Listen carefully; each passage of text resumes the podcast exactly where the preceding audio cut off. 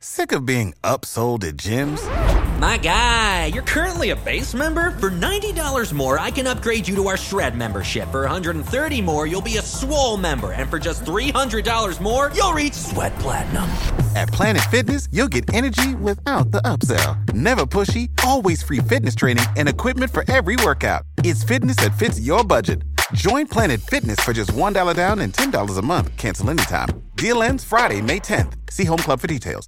What's the easiest choice you can make? Window instead of middle seat? Picking a vendor who sends a great gift basket? Outsourcing business tasks you hate? What about selling with Shopify? Whether you're selling a little or a lot, Shopify helps you do your thing, however you cha-ching. Shopify is the global commerce platform that helps you sell at every stage of your business. From the launch your online shop stage to the first real life store stage, all the way to the did we just hit a million orders stage. Shopify's there to help you grow. Whether you're selling scented soap or offering outdoor outfits, Shopify helps you sell. Wherever and whatever you're selling, Shopify's got you covered. Sign up for a $1 per month trial period at shopify.com slash try. Go to shopify.com slash try now to grow your business, no matter what stage you're in. Shopify.com slash try. Allora Paolo, ti piace questa idea di registrare la ventunesima puntata, la puntata del compleanno di Fantascientificas dal vivo tutte e due assieme? Ah, soprattutto sì perché hai pagato te la pizza stasera, quindi ho anche pure mangiato a sbaffo. ecco, cioè per cui grazie non che si amico, dice mai eh, no. che amico. Chi è che suona alla porta in questo momento? Sì, ma poi vista anche l'ora, Sì, cioè, infatti qui sono le eh, 9.20, momenti. cioè, oh, subito a, a rompere le glorie, come Oh, si dice. Vado ad aprire, vado. vado.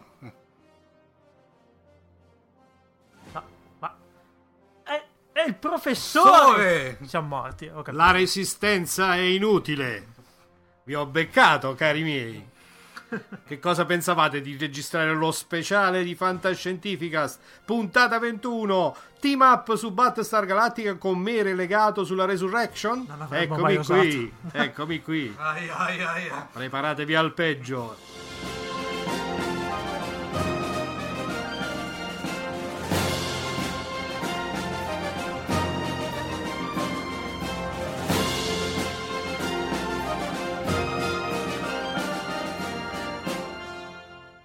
Magistralmente introdotto dal Cylon Prof, eh, questa puntata speciale numero 21 di Fantascientificas, la prima dell'anniversario, il primo anniversario del podcast, è interamente dedicata a un, eh, una pietra miliare, se vogliamo, della fantascienza televisiva e un po' a tutto tondo, se vogliamo, come sviscereremo durante l'episodio, ovvero Battlestar Galactica serie nata negli anni 80, come ci spiegherà Omar tra poco, e che ha avuto più riprese e più incarnazioni in eh, diversi, diciamo, sulla carta stampata e sulla, eh, sulla televisione e non solo. Qui con me in studio, questa volta per questa puntata molto speciale del compleanno, abbiamo proprio dal vivo Omar Serafini. mm, E Massimo De Santo. quindi tutti dal vivo, insieme intorno allo stesso microfono, e per parlarvi di questa fantastica serie lascio il microfono a Omar che farà un attimino un'introduzione storica per quei pochi che non conoscono ancora Battlestar Galactica.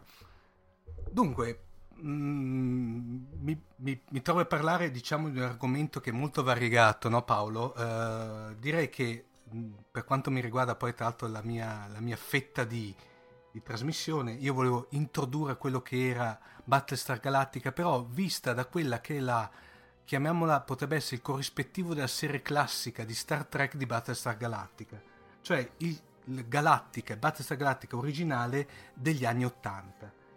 Eh, diciamo che mm, il, il là a Battlestar Galactica come serie è stato il grosso successo di Guerre Stellari ottenuto nel 77.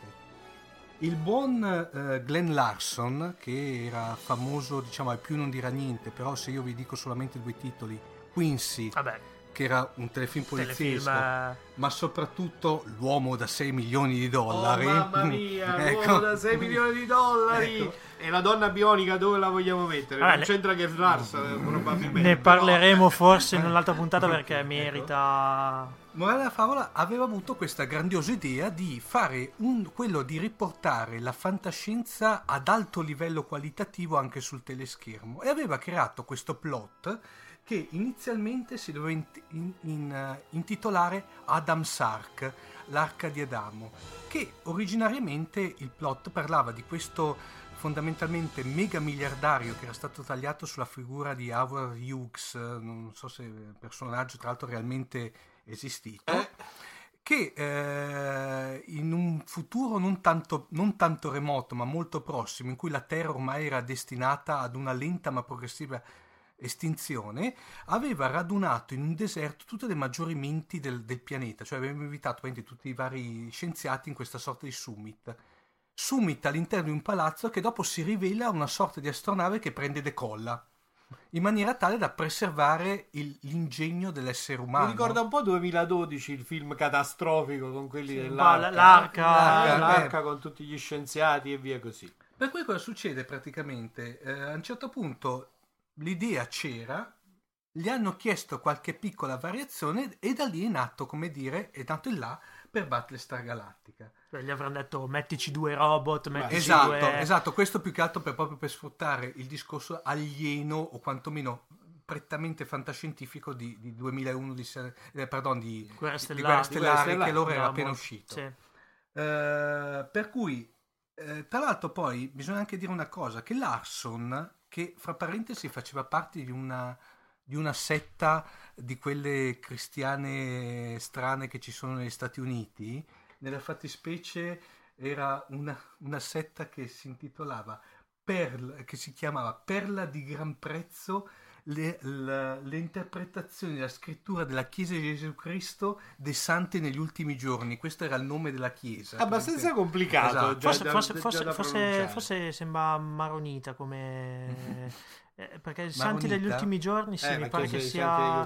Sì, sì, sì. Comunque, No, Comunque, non ci incamminiamo su questi No, no, no, scivolosi. ecco, di cui Larson, fra parentesi, era un, esponente e da qui ha introdotto all'interno, ha, inserito, ha iniettato all'interno della storia che dicevamo prima dei Siloni, come la conosciamo noi, eh, aveva introdotto tutto quello, quel sottostrato religioso, per cui Cobol, le dodici colonie, ehm, tra l'altro poi anche una- un argomento molto caro ai cugini di Scientificast su tutto il discorso della fantarcheologia. Eh, non l'abbiamo ancora trattata, ecco, però comunque- Peter Colosimo, Esatto, tutte- e poi eh, prima o poi salteranno come fuori. si chiama Zacchi, quell'altro c'è quello eh, Ezechiele che ha un nome Eh, strano praticamente. Ecco, comunque eh, avevano tutto inserito all'interno queste, queste, tutte queste sottotrama. Ovviamente la trama era po' New molto- Age, se sì, molto New Age, molto New Age. Diciamo che allora la trama era molto mh, diversa dalla più famosa Battlestar Galactica che conosciamo adesso, per cui fondamentalmente lì avevamo i Siloni che non erano stati creati dai dagli uomini, ma erano stati creati una razza di rettili super intelligenti, i quali dopo però i Siloni si erano ribellati a loro volta, avevano preso il posto che dopo un pseudo trattato di pace o presunto tale con le 12 colonie umane, di, eh, tradendole il trattato di, bo- eh, di sorpresa le attaccano, le sterminano e da lì diciamo si può ricollegare Mm. Vabbè, alla- qui è simile con, la- Esatto. con l'incipit della serie Esatto. 2003. Diciamo che cosa succede? C'era mm, la serie continua su alti e bassi, bene o male. Tenete conto che è una produzione, tenuto conto dei tempi, eh, dei tempi allora televisivamente parlando molto costosa perché aveva delle, degli Effetti effetti, speciali speciali, estremamente, eh, anche se pur, pur dopo anche ripetitivi. Eh, gli effetti erano molto cioè, sulla falsaria di quelli appunto di Guerra Stellare. Infatti, eh, bravissimo Paolo, mi hai dato il là sul discorso di dire che tra l'altro poi c'è l'aneddoto del famosissimo eh, processo, in quanto a un certo punto la, eh, per intenderci, la, la Fox, la Fox ha denunciato la Universal per plagio. Mi pare giusto, mi pare giusto. Ecco. Se è una guerra deve essere che guerra Deve essere sia. fine e fondo. E tra l'altro eh, c'è questo famoso processo in quanto praticamente secondo la, la la Fox la Universal aveva eh, praticamente come dire plagiato ben una decina di scene di battaglie spaziali mutuate da Star Trek, Da Star da, Wars. da Star Wars.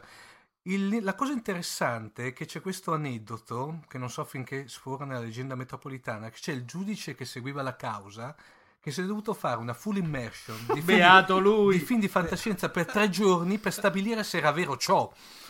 Eh beh, giustamente ha fatto da esperto in prima Esatto. persona. È passata alla storia, c'è un nome di questo giudice? o No, è- direi di no, de- diciamo nel... nel- no, è- non Eh, è però dici com'è finita, che ha concluso? No, il la giudice? conclusione è il giudice ha detto che non aveva plagiato niente, di conseguenza la, Fo- la Fox ha perso la causa, brutalmente Oh. parlando. ecco. Perché la guerra- le guerre stellari, quelle so e quelle so, insomma, non è che uno può dire che... Esatto. Ma poi adesso obiettivamente qualcuno, forse dei riferimenti sì ci sono, però sono due prodotti nettamente diversi. Cioè, No, senso, direi, no, nella- direi di sì, direi di sì. le spiritualità diverse Mm. e trame comunque Completamente. Trame distinte. completamente diverse. differenti. Eh, ma sapete che in America si attaccano a tutto pur di far causa, per cui Non facciamo nomi. diciamo andando, andando per grandi, per grandi, per grandi linee. linee, diciamo che alla fine della fiera la serie ha continuato verso alti e bassi finché, fino a che è stata soppressa anche perché aveva avuto un calo drastico degli spettatori. In quanto, e tra l'altro anche questo calo drastico causata da un'altra mitica serie di fantascienza che era Mork e Mindy. Incredibile, ma vero. Per Cioè, cui, come dire, Mork e Mindy Nanu hanno Nano, ammazzato- Nanu Nano ha ammazzato Scorpion. Mi chiamo Mork. C'è un nuovo contro un Viper. Allora, diciamo che il, eh, c'è stato questo progetto poi che è stato ripreso, eh, Larson non si era dato per, eh, Per vinto. per vinto, ha ripreso la serie un po' più avanti, eh, dandole per un taglio completamente diverso, nel senso che eh, a, a sommi capi la trama diceva che finalmente la, la famosa, eh, più avanti nel tempo, la famosa flotta aveva raggiunto la Terra, però si sono accorti fondamentalmente che i terrestri non erano avanzati come loro speravano. Allora c'è tutto questo ehm, tra- trama che praticamente che il- l'universo di Galattica viene a contatto con il nostro universo, diciamo l'universo allora degli anni 80, diciamo. Dopo un plot... Paninari. Beh no, allora no. Eh, Non no, ancora. Non ancora, non ancora. No, più che altro mi mangio tipo chips. Infatti, Ah, praticamente ah, ecco. allora c'erano le moto. Infatti, invece che i Viper, i Viper erano stati sostituiti dalle moto molto veniristiche che volavano. Diciamo che il pilot era partito benissimo di questa nuova, diciamo, questo sequel di Galattica perché parlava di una sorta di. Ok, come vi ripeto, il, il Galattica era arrivato, la flotta galattica è arrivata sulla Terra, si era accorta che la Terra era indietro, però c'era un scienziato ribelle della flotta che era ritornato indietro nel tempo, epoca nazista, chissà proprio perché il- Si finisce sempre sempre lì, in cui tentava di accelerare il processo tecnologico dei terrestri, per cui tutto il plot gira su questo corrersi e rincorrersi del tempo. Inizialmente Larson la sua idea era di fare anche una, una serie del tipo dove c'erano questi corsi, ricorsi storici ricorrendosi all'interno del tempo. Peccato che la serie, anche questa qui, dopo 13 episodi, è andata, è andata A incartarsi, diciamo, a insomma. incartarsi perché era, prima di tutto, le era stato dato uno slot orario che era dedicato ai bambini. E poi era molto incentrata sui bambini, infatti anche all'interno della serie c'erano molti bambini, eccetera, per cui fondamentalmente eh, è andata a naufragare.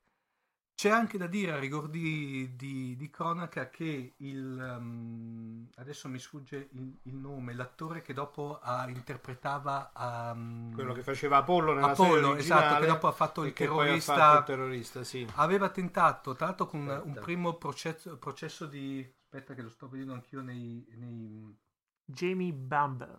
No, Jamie Bamber... No, Jamie Bamber fa mm, Apollo. figlio, eh, Ah, eh, scusa, è quello di del Adama, nuovo. Sì, sì, sì. eh, mentre invece parliamo dell'Apollo Apollo originale. originale. Lo troveremo prima o poi. Sì, sì, no, sicuro. eh, Richard pure. Hatch. Ah, Richard Ok. Hatch. Eh, Che poi ha avuto un certo successo comunque in altre serie. esatto. ricordo.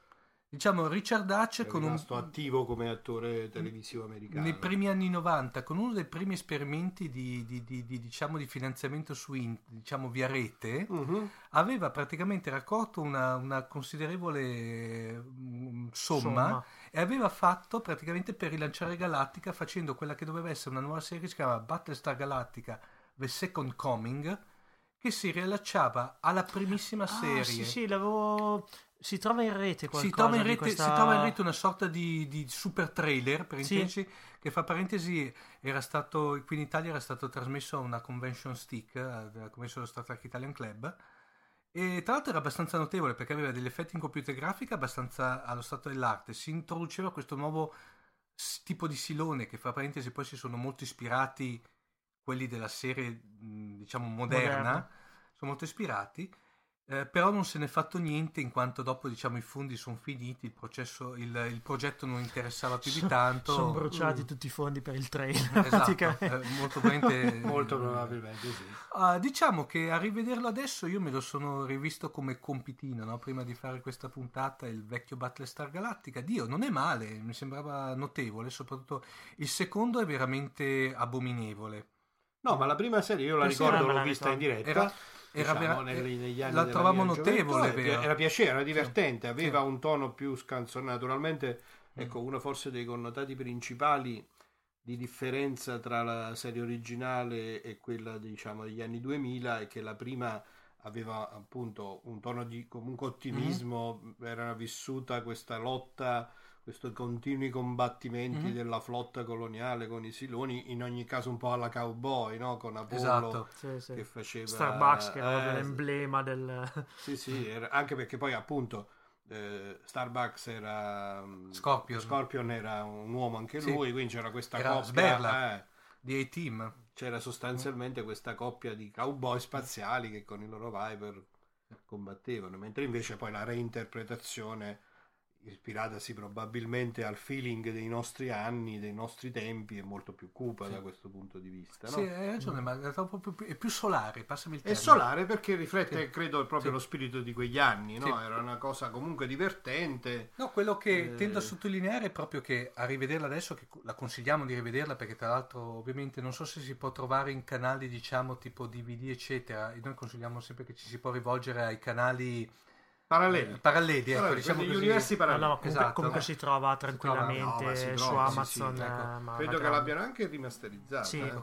Direi che tra l'altro aveva avuto anche un seguito. Ha infatti- avuto un rilancio soprattutto Sì. col grande successo Della della serie seconda- 2003. Tra l'altro una cosa che non ho detto quando c'è stata diciamo che la- la- la- il primo pezzo è stato eh, stron- eh, troncato, la casa, l'emittente ha ricevuto simil Star Trek una serie di, Di innumerevoli proteste. proteste. Perché era stata addirittura i piloti, dei piloti mi pare dell'aviazione americana avevano ribattezzato l'F-16 Viper perché praticamente Per omaggio per alla- omaggio. al e direi che a vederla adesso è stata forse il primo esempio secondo me di fantascienza televisiva però fatta con l'ottica cinematografica cioè Mm. con effetti speciali di un livello qualitativo estremamente Alto. elevato Mhm. cioè non abbiamo anche se dopo però ovviamente pagava il fatto che questi effetti qui erano fin troppo ripetuti io eh, mi ricordo la scena del Viper che atterrava Che atterrava. È sempre eh, uguale. È sempre quella- speculare era sempre Sempre quella cioè, Eh, eh, Eh, però- dai, parliamo sì. degli anni 80, 1978. La gente si 79. accontentava anche forse Eh, un po' sì. di più. Beh, dico, era anche proprio complicato da... Da Però veramente adesso rivedendola col seno di poi direi Beh, veramente adesso la- la- cioè, senza lamentarci troppo la scena degli ala X di X-Wing che si avvicinano alla superficie della morte nera anche quella era un copia e incolla almeno due o tre volte Sì. cioè, adesso, però nessuno si lamentava all'epoca capito? No, beh, riuscive comunque a trasmettere appunto questo spirito, Sì. no? questa, questa atmosfera eh, spaziale che Sì, era sì. un po' il, il- il Fermo- feeling dell'epoca. Fermo restando che a questo punto lancerei un micro concorso fra i nostri ascoltatori. Se qualcuno riesce a trovare il nome del giudice, Il nome del giudice Giudice. che si è guardato dato tre, tre giorni, giorni consecutivi. non stop di... lo scriva nei commenti perché gli scriveremo e gli dedicheremo uno spazio un Gli poster manderemo un silone a casa apposta. io mi appendo il poster a casa giù Beh, direi che è il Eh. momento di passare alla, alla serie Sì. anni 2000, no? Sì. ok prima allora introduciamolo con la colonna sonora Mi- adeguata Eh,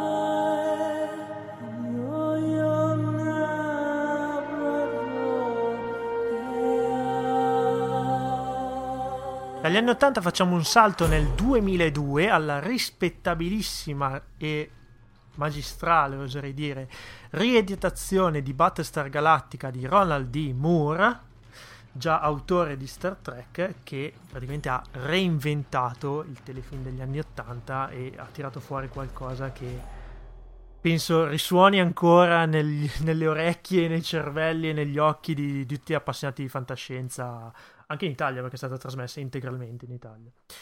E prego, Sa- sarà mica un caso che mi chiamo Cylon Prof. cioè, eh, scusa, sarà mica capitato per caso.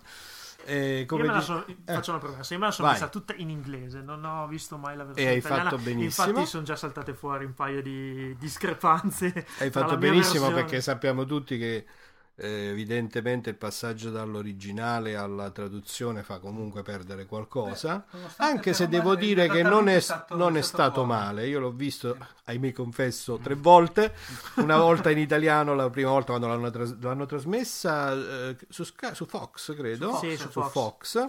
Eh, la seconda volta, quando ho cominciato a capire che i tempi di traduzione erano molto lunghi, poi mi sono procurato tutti gli originali inglesi e quindi mm-hmm. ho visto la quarta stagione, per esempio, l'ho vista prima in inglese, poi me la sono ho fatto un'antologica comprando il cofanetto poi, e me la sono rivista tutta con il doppiaggio in italiano. È passata da poco anche su Rai 4.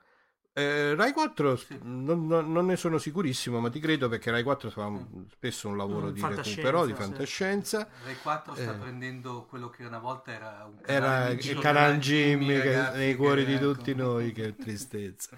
e allora, venendo alla nostra reimagination, eh, è stato effettivamente uno shock perché ehm, appunto una serie che comunque era rimasta nell'immaginario collettivo, insomma questa di Galactica, no? era una di quelle serie che in ogni caso veniva alla memoria degli appassionati di fantascienza, che come dicevamo un attimo fa era stata comunque una bella serie, almeno nella sua eh, nella prima release, nei primi episodi, eh, e viene riimmaginata completamente in un'atmosfera che appunto riflette probabilmente, ahimè, il passaggio dagli anni 80 al 2000, che è un passaggio in cui è tutto più cupo, sì. eh, tutto più... sicuramente eh, c'è anche una interpretazione magistrale eh, dello spessore umano dei personaggi che ovviamente negli anni 80 non c'era, non li, molto spesso erano Piatti. bidimensionali, no, erano appunto come dicevamo prima, erano dei cowboy. Max, dicevi cupo, se non mi ricordo male qualcuno ha detto che è stata pesantemente influenzata dai fatti del 2001. Cioè eh certamente, del... probabilmente sempre... Non dove l'ho letto. In realtà dobbiamo dire che dopo il 2001 stento a identificare una sola serie televisiva mm. che in qualche modo non sia stata ricondotta a questo nuovo clima di mm. tensione, no? a questo clima di eh, di terrore a questa appunto atmosfera cupa in cui sono andati in frantumi un po' i sogni soprattutto degli americani no? di questa immagine di superpotenza buona e via così.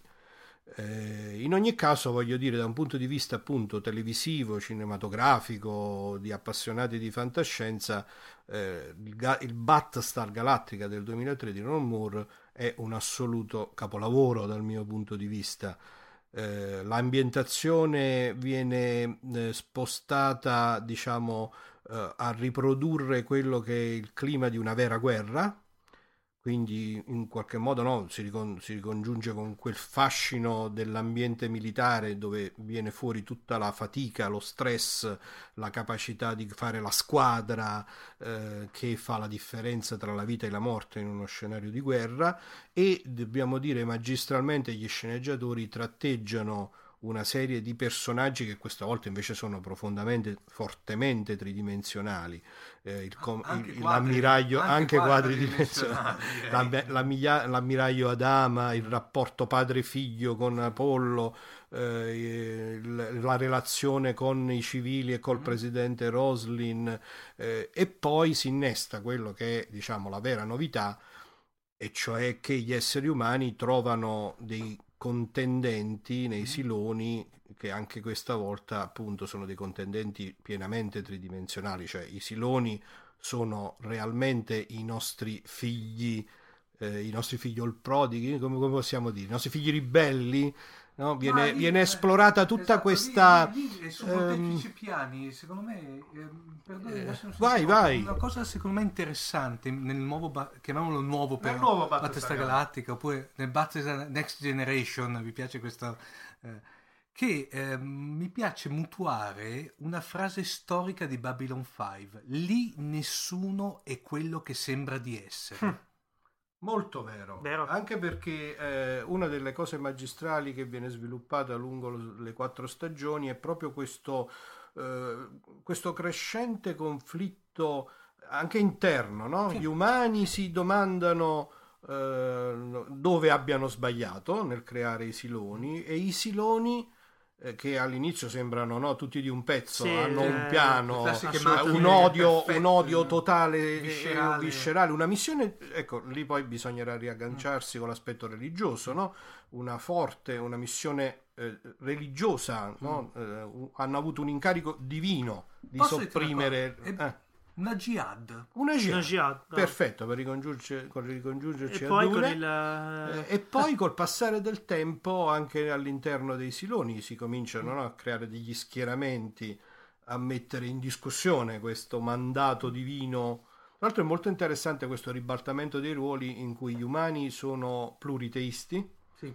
no? il contrasto tra gli umani pluriteisti, quindi hanno gli dei, i dodici dei e via così, e i siloni che invece sono rigidamente monoteisti, Monoteisti. cioè un unico, un unico dio. Ehm, in ogni caso, come dicevo, eh, la serie è spettacolare da tutti i punti di vista, è realizzata con eh, delle tecnologie che la rendono assolutamente realistica. Era costata molto da un punto di vista di, di effetti speciali, forse una delle veramente più costose Ne delle... discutevamo oggi Paolo con Massimo nel, nel trasbordo Nel- eh, la- da- diciamo, Mentre venivo dalla Resurrection da fin Resurrection qui, con, la- col- con il Raptor mentre ci spostavamo verso la USS Serafini. Eh, ne parlavamo che per la prima volta l'atto è anche interessante perché plausibile tecnicamente parlando assolutamente plausibile. il fatto che praticamente non si sentono le esplosioni nel vuoto Sì, c- certe manovre dei Viper, Beh, eh, anche- qualcu- qualcuno ha detto che... Beh, sono- probabilmente i piloti non sarebbero sopravvissuti, No. questo sì, perché però c'è sa- la scena del Viper che praticamente si gira su se stesso e spara perché ha l'inerzia Perché all'inizio... No, Sì, quello, sì. quello sì. No, no, è, è certamente ast- estremamente curata, molto credibile, eh, con una qualità degli effetti Mm. speciali assolutamente impressionante, eh, unita a uno sviluppo delle trame ad alta tensione.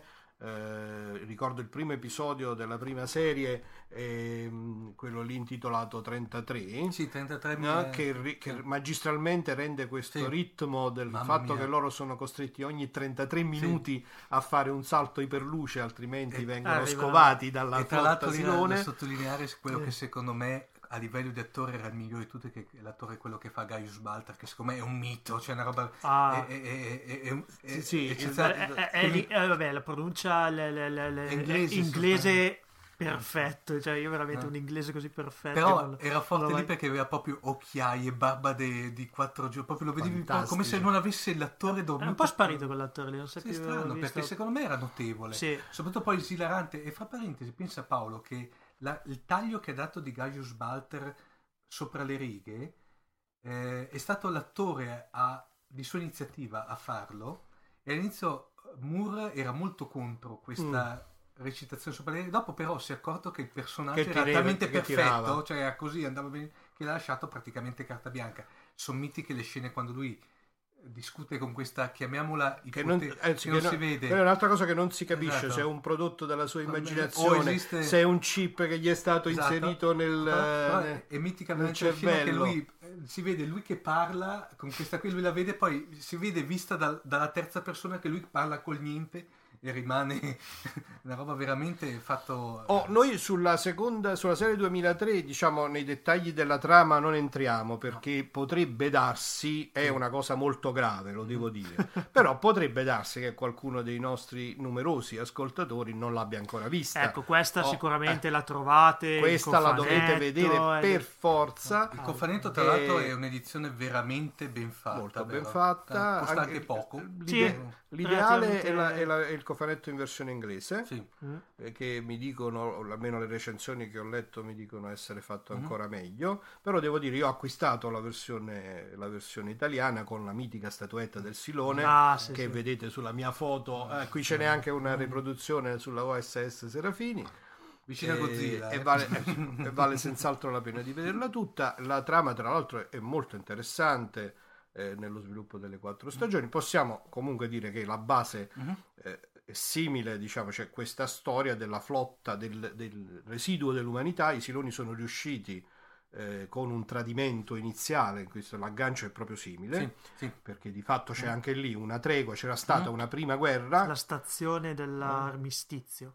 Sì, Esattamente, esatto, inizia da c'era lì. stata una prima guerra, c'era stato un armistizio e i Siloni eh, in maniera diciamo imprevedibile, imprevista e eh, senza nessun preavviso Nuclearizzano. danno- nuclearizzano Sì. tutto il possibile per cui di fatto spazzano via l'umanità tranne che per questa flotta che parte alla ricerca del mitico tredicesimo pianeta che poi questa è la storia che si sviluppa Eh, ma lì dopo tutte e quattro le esatto, stagioni è tutto- però la cosa è, è da complicata assai, è da vedere. ehm, approfittiamo per dire che comunque questa serie ha certamente lasciato delle ferite profonde nell'immaginario co- collettivo, una tra tutte Caprica 6. Come Ah, sì. Eh, Caprica Anche, 6 anche se è- devo dire la verità, però, prof, posso dire una cosa, Dici? sarò un maniaco, però a me mi piaceva più No, ma boomer. Guarda, diciamoci la verità. No, cioè, Sono comunque tutti personaggi femminili molto, Molto interessanti. Sì. Tutti, nessuno escluso. sotto Però tutti i punti di vista. Caprica 6 Soprattutto Eh, sotto ragazzi, un punto di eh, vista. No, adesso, un'attrice eh, veramente modella e attrice, bravissima però nel belle rendere- interpretazioni e Bella, Bella ragazza. donna, Bella bella donna. donna, un belle- gran pezzo di silicio. ecco. Beh, sì, so- sono quelle cose che io immagino Ron Moore che.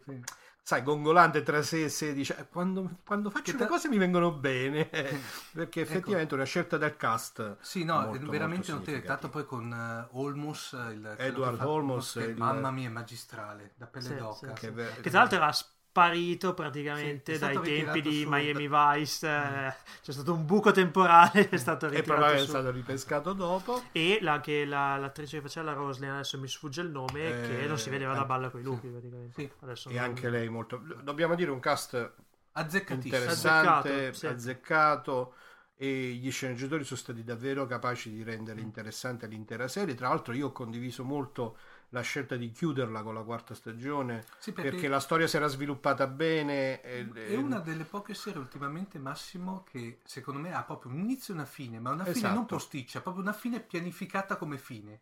Ron diciamo- Moore ha dichiarato che aveva in Esatto. mente fin dall'inizio insomma io non ci, non ci giurerei che Mm, no. aveva in mente quattro Diciamo che, che, non tre potrebbe essere paragonabile, scusate se la ripeto, a un Babylon 5 che era concepita con un inizio e una fine. no. perché alla fine se vogliamo un pelo tirata adesso siamo obiettivi Sì, la- Però non come ultimamente certe serie che si vedono non ultimamente. mal fatta però Diciamo, non, non con un finale stile per intenderci Enterprise, che veramente No, hanno ok. rovinato tutto. eh il- vabbè dai non, non facciamo paragoni insani l'Enterprise è una cosa che Una- non nominiamo Eh, dovremmo invece farlo tornando a noi ehm, appunto cast eccezionale eh, tutte le tematiche classiche della fantascienza interpretate magistralmente in ambito militare eh, anche appunto come dicevamo molta credibilità delle soluzioni tecnologiche alcuni temi contemporanei no? i siloni che eh, eh, diventano assolutamente identici agli esseri umani quindi il cyborg e la biotecnologia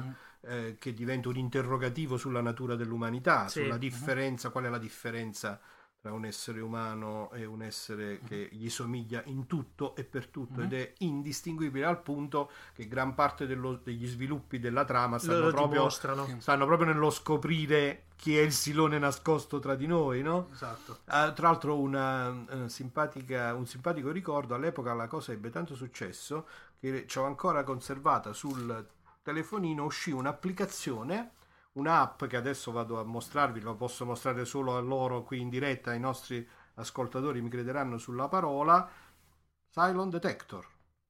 L'avete mai Eh, visto?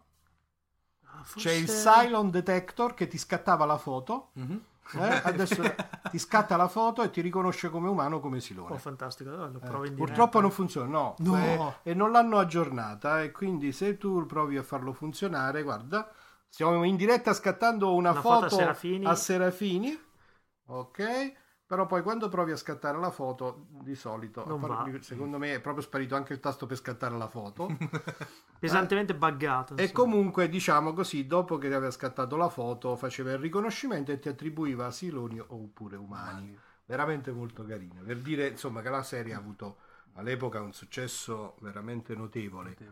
Poi, come sappiamo, No, poi Eh, eh, accennerei anche brevemente ai due film che sono stati all'interno della dicevo, come sappiamo, la- la- The nonost- Plan e... No, il prima- Razor, prima prima Razor. Razor. Razor. Razor è stato pensato come un anello di congiunzione, Sì, diciamo, o- la o- se- forse più come un riempitivo, perché non la è prima No, è, è- stato, è stato un rim- quello che vengono dette un, è un film per la TV, come Sì. si suol dire Sì, tecnicamente. ma dico come storia, Sì, che in riempiva- realtà eh, serviva più a- riempire un vuoto temporale, Sì. mantenere la continuità Mantenere la della continu- fanship. Collegare la prima e la seconda stagione. Eh. se No, sbaglio, la- la, la seconda e la ter- terza. No, La ma, terza- ma è un feedback perché è terza venuto, è venuto sostanzialmente alla fine della terza, La terza? tra la terza e la quarta, quarta, però ci sono dei però in realtà Mm. si agganciava a, a- a un- a qualcosa che invece era presente all'inizio della terza stagione. Ecco.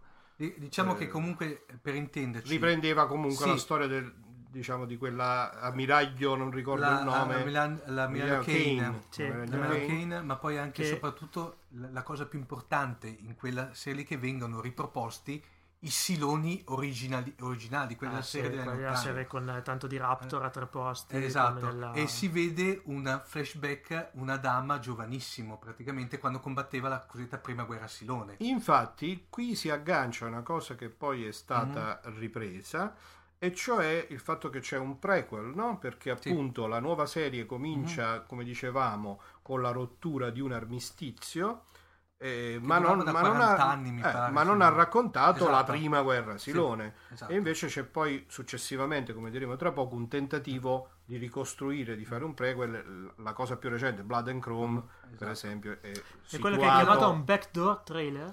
No, il backdoor, no, Blood and- no, il Black- backdoor trailer era la cosiddetta miniserie, quella proprio Sì. l'iniziale. Eh, però anche Blood and Chrome. No, Blood and. Chrome era un prequel, un prequel Mm. a tutti gli effetti. No, il backdoor trailer, giusto per spiegare Sì. ai nostri ascoltatori, eh, la serie 2002-2003 comincia appunto con quella che viene chiamata una miniserie in due episodi, lungo. che era sostanzialmente un pilot, Sì, però eh, pensato anche per essere autoconsistente, nel senso che laddove si fosse vista poca reazione da parte del pubblico, Mm. eh, la produzione praticamente avrebbe interrotto prima del nascere. Fortunatamente per noi, Esatto. non è gli americani sono stati abbastanza No, intelligenti. quello che secondo me è stravolgente, dopo vediamo se confermi, invece è The Plan. Perché The Plan è qualcosa che non si era mai visto fino adesso, secondo me. Parlo dal punto di vista Sì. fantascientifico. Cioè, sostanzialmente, una volta terminata la serie, Mm. È stato girato un film che ha riproposto una, una specie una chiave, di, una chiave di lettura speculare, no? Sì. Perché il trail, diciamo, non il trail, il refrain della serie era i, i siloni sono tornati E hanno un e piano. hanno un piano. Ma E sto qui- piano qua, che E sto cos'era? piano quale Cos'era? diavolo è? E viene spiegato in questo film Mm. che racconta praticamente tutti gli avvenimenti delle quattro serie visti dal punto di vista dei siloni. C'è quella scena bellissima che comincia con i due... I non so- fratelli Kevin. eh, eh, che, sono- che modello era dei Modello siloni? 1. Modello 1, i due modello 1 che stanno per essere lanciati nello Lo spazio, spazio. che discutono fra di loro. E È tra veramente l'altro, una scena eh, cult. non so Massimo, ehm, Oh, noi stiamo buttando lì Sì. queste cose, appunto, i, i- i nostri pochi ascoltatori che non l'avessero visti ancora corressero subito a procurarselo e per gli altri speriamo di stare evocando belle immagini e bei Esatto. ricordi. Tra E l'altro- magari così. E la voglia di rivederlo. rivederselo. Tra l'altro poi The Plan è interessante perché se uno se lo vede dopo tutta la serie, visto The Plan ti viene una voglia incredibile Di rivedere tutto, perché certe cose le, rica- le capisci. si- si- si Assolutamente, svegliano. ti viene una voglia pazzesca di The rivedere Plan tutto. come The Rezzor ha anche un livello qualitativo. Se già la serie Molto tecnicamente è elevata, Rezzor e The Plan hanno un, proprio un livello da, da film, Assolutamente. Da, da cinematografica, scusate il termine che è più giusto. Dicevamo, c'è stato un prequel che è stato Blood and Chrome. eh, In, in, realtà Italia... crono- cronologicamente Sì, è vero. eh, dobbiamo dire che c'è stata una serie spin-off un altro esatto. prequel. che è Caprica, Caprica. che è un altro prequel perché racconta fondamentalmente ancora un'altra fase che è quella diciamo dello spionaggio dei Siloni No, più che altro no. Della Tra la creazione. Dei siloni praticamente si eh, parla fondamentalmente della creazione di cioè come sono stati creati i siloni dagli uomini, come sono nati come sono nati e praticamente tutte queste risposte doveva, e sottolineo ahimè, doveva dare una risposta a Caprica. Purtroppo Caprica è una serie che ehm, ha avuto poca fortuna ha avuto poca fortuna, forse per due, secondo me per due motivi, ehm, ragazzi. Prima di tutto perché era troppo cerebrale. In effetti è una serie abbastanza complessa, forse perché ehm, parla metafore religiose, psicologiche, viste su diversi piani, nel senso che secondo me era, è brutto dirlo, troppo intelligente, passatemi il termine. Cioè il classico eh, persona che torna da lavoro la Esatto. sera mettere non, non No, riesce ce a la fa, non ce la fa, non ce la fa, no, ma in effetti è veramente complicata seguirla. In seconda battuta l'hanno accusata che, come tutte, ahimè, se- gran parte delle serie di fantascienza ultimamente, era troppo una sorta di, alla fine della fiera, fouilleton familiare, poi alla fine della fiera. Per cui Beh, questo pagava... però non è tipico La casa della prateria. eh, Esatto, poteva... cioè che era andato a scivolare un po' troppo Esatto, sull'aspetto po' famiglia Mi viene, mi viene in mente Massimo per fare un paragone increscioso, però per rendere l'idea come poteva essere irriverente Terranova. Eh lo sapevo che avresti detto Ecco, Terranova perché Ah! Terranova altra, altra Dolore, cosa che dolore. avevo qui. Comunque, al di là di tutto, come succedeva, fondamentalmente parla della, come ripeto, della- di tutta la storia della creazione dei Siloni. eh, solamente che anche lì eh, all'undicesimo episodio hanno ben deciso che il dodicesimo era l'ultimo. Per cui c'è questa chiusura con questo episodio doppio. Il dodicesimo è un episodio doppio, cioè Mm. doppio. Beh, gli hanno dato almeno un'ora di Esatto. tempo in più Eh, spiega tranquilli, però in effetti si cominciano a, bene o male se lo si vede, io consiglio di vederlo dopo aver visto ovviamente Galattica, perché si riesce a capire il perché i Siloni erano monoteisti, questo già è un punto è importante importantissimo. Il perché i Siloni sono stati creati e perché da un certo lato si intuisce perché dopo si cominciavano a comportare in una certa maniera. La, eh, la serie è veramente godibile, tra l'altro poi si trova anche tranquillamente in italiano perché è uscito un cofanetto, si trova Mm. tranquillamente in DVD. Secondo me, come vi ripeto, eh, era una serie che poteva avere un futuro, però ovviamente parliamo adesso di un mercato televisivo, ne parlavamo oggi con Massimo, Eh, americano. che sta cambiando Sta comunque. cambiando, per cui se la serie dopo 10 episodi non fa il botto, praticamente viene è a tagliata. morire. Io infatti mi immagino al giorno d'oggi serie come Star Trek, serie classica, non l'avremmo mai vista. Perché visto che a suo tempo quando era uscita aveva già il pilot era andato già catastrofe male, per cui praticamente... No, beh, ma- Mi beh, è un po' discutibile, però in effetti troppo cerebrale oggi non, non No, non ma più che altro è il fatto che non, hanno, non danno tempo al fatto di una serie di decollare, cioè una serie di fantascienza di quei livelli, secondo me Paolo ha bisogno di un attimo di rodaggio, non puoi pretendere che dopo otto episodi ti faccia un botto. Forse è molto più Hollywood orientata al rientro di capitale Immediato. Vabbè, ma questo lo, lo vediamo anche nel- nell'industria Sì, cinematografica col continuo riproporre di Comunque è eh, una... remake piuttosto che Esatto. sequel. Sì, sì, sì, cerchi dai, proprio eh, la- cioè, La- il capitale È falso. sicuramente Eh, una di quelle serie che alla luce dei fatti da rivalutare e comunque consiglio vivamente di vederla dopo aver visto il Gal- la serie di Le quattro stagioni Eh, di Galattica certo, certo. Dal sicuramente. 2002. E i film. e i film. E non ci scordiamo i film. Dopodiché, improvvisamente, in tempi recentissimi, Fine 2012. ad agosto, no? O no, settembre? no, sette- no, no, era, era novembre. Ah, sai. novembre addirittura, Novembre colpo di 2012. scena, Sci-Fi Channel. Che cosa fa? Insieme a Machinima, che è questo canale YouTube, sito internet di anteprime, Ti produce propone Blood and Chrome. questo Blood and Chrome di cui si era parlato in qualche maniera. Sembrava destinato a Eh, non venire mai alla si luce. Fa, non si fa, si Blood fa come era, era, la- era l'araba finisce la fantascienza, Sì. tutti ne parlavano Sì, sì, ma non si era mai visto. Era anche questo un sì. prequel. Si sapeva che doveva trattare la prima guerra Silone, quindi si Doveva far già vedere prima- il giovane ammiraglio Adama nelle vesti di novellino, Pilota. neopilota, eccetera, eccetera. E improvvisamente a Celserino in un paio di settimane Uff, eh, ecco che ti esce nella questa web web series serie, web serie in 10 episodi, da 10, 10 minuti, se quindi totale.